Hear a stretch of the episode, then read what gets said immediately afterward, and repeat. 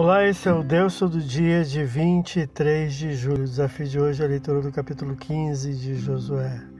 O capítulo amplifica e explica o assunto da herança da tribo de Judá ao sul da terra de Canaã, versículo 1, do Mar Morto, versículo 2 a 4, ou Mar Salgado, versículo 5, até o ribeiro do Egito, versículo 4.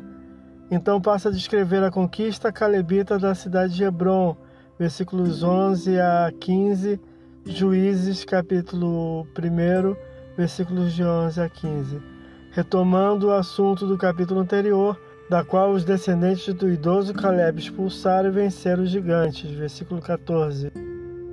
Passa a enumerar mais de uma centena de cidades recebidas por herança pela tribo de Judá, versículos 20 a 62, especificando que os jebuseus habitavam juntamente com os descendentes da tribo na cidade de Jerusalém, outrora chamado Jebus, versículo 63.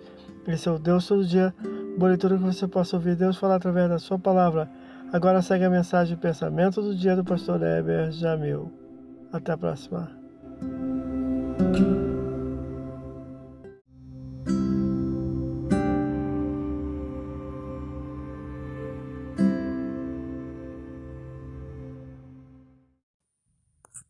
Pensamento do dia.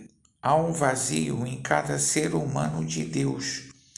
Muitos não identificam que seja de Deus e assim buscam suprir em outros ou de outras formas.